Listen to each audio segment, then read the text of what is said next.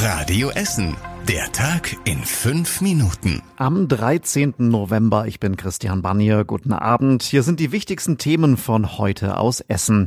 Ja, und das waren wirklich beeindruckende Bilder am Sonntagabend in der Innenstadt. Tausende Menschen haben vor der alten Synagoge ein Zeichen für Frieden gesetzt.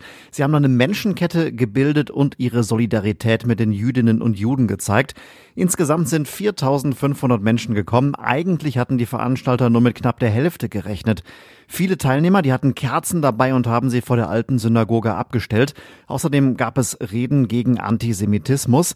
Die ganze Veranstaltung war ruhig und friedlich, das sagt die Polizei und auch die Teilnehmer, die haben das so empfunden. Die Stimmung war sehr feierlich, es war sehr ruhig, sehr aufmerksam. Wir waren angenehm überrascht davon, wie groß die Menschengruppe war, die sich da versammelt hat. Die Gemeinschaft der Menschen, das fand ich gut, das äh, Zusammenstehen einfach. Das halte ich in Zeiten wie jetzt äh, für extrem wichtig. Wenige Stunden bevor es diese Versammlung gab, gab es gestern dann im Südviertel und in Rüttenscheid auch noch eine Pro-Palästina-Demo. Da waren 300 Teilnehmer mit dabei.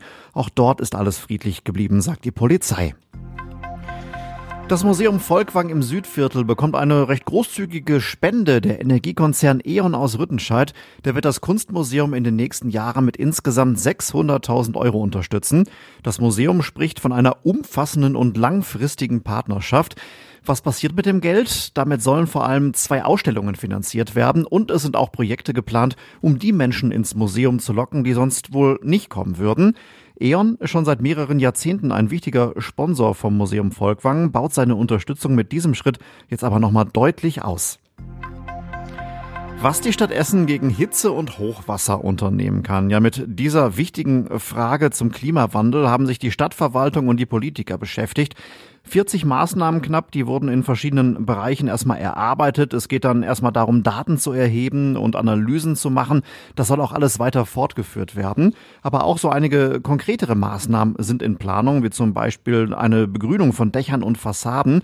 Das steht auch noch mit drin in diesem Konzept. Für diese ganzen verschiedenen Maßnahmen stehen erstmal drei Millionen Euro zur Verfügung. Aber es gibt schon recht deutliche Kritik an diesem Konzept. Die Umweltschützer vom NABU und auch anderen Organisationen, die wünschen sich, dass vieles noch viel viel weiter im Detail erstmal ausgearbeitet wird, denen ist das zu unkonkret und sie wollen auch gerne einbezogen werden.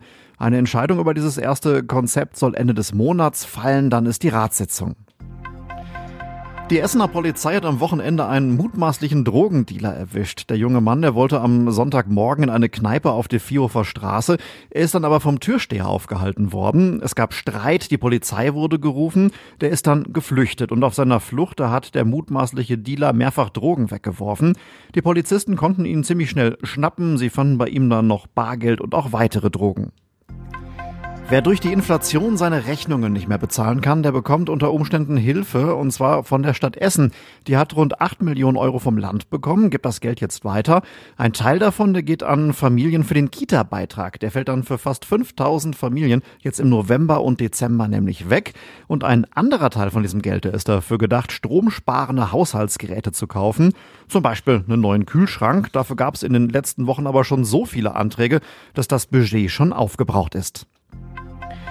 In Essen sind die Wege für zwei große Sportveranstaltungen freigemacht worden. Fangen wir mit der ersten an. Nächstes Jahr im Oktober, da wird im Stadion in Berge-Borbeck wieder der German Bowl stattfinden, also das Finale um die deutsche Meisterschaft im Football. In diesem Jahr, da sind rund 10.000 Fans aus ganz Deutschland dafür nach Essen gekommen. Und Event Nummer zwei im Juli 2025, das ist noch ein bisschen hin, da wird sich Essen an den World University Games im Ruhrgebiet beteiligen. Die Wettkämpfe im Basketball, Fechten, Judo und Taekwondo, die finden in den Messehallen und in der Grugerhalle statt. Und was war überregional wichtig? Die palästinensische Autonomiebehörde im Westjordanland, die fordert, dass den Menschen im abgeriegelten Gazastreifen jetzt wirklich dringend geholfen wird. Die EU und die Vereinten Nationen sollen dort aus der Luft Hilfsgüter abwerfen, heißt es. Und zum Schluss der Blick aufs Wetter. Auch abends und in der Nacht ziehen noch ein paar Schauer durch. Es werden aber weniger. Die Tiefstwerte liegen bei 10 Grad. Morgen am Dienstag, da bleibt's windig und wechselhaft in Essen. Mit den Werten geht's dann rauf bis auf 13 Grad. Und soweit die Meldungen hier aus unserer Stadt. Ich wünsche euch noch einen schönen Abend. Das war der Tag in fünf Minuten. Diesen und alle weiteren Radio Essen Podcasts findet ihr auf radioessen.de und überall da, wo es Podcasts gibt.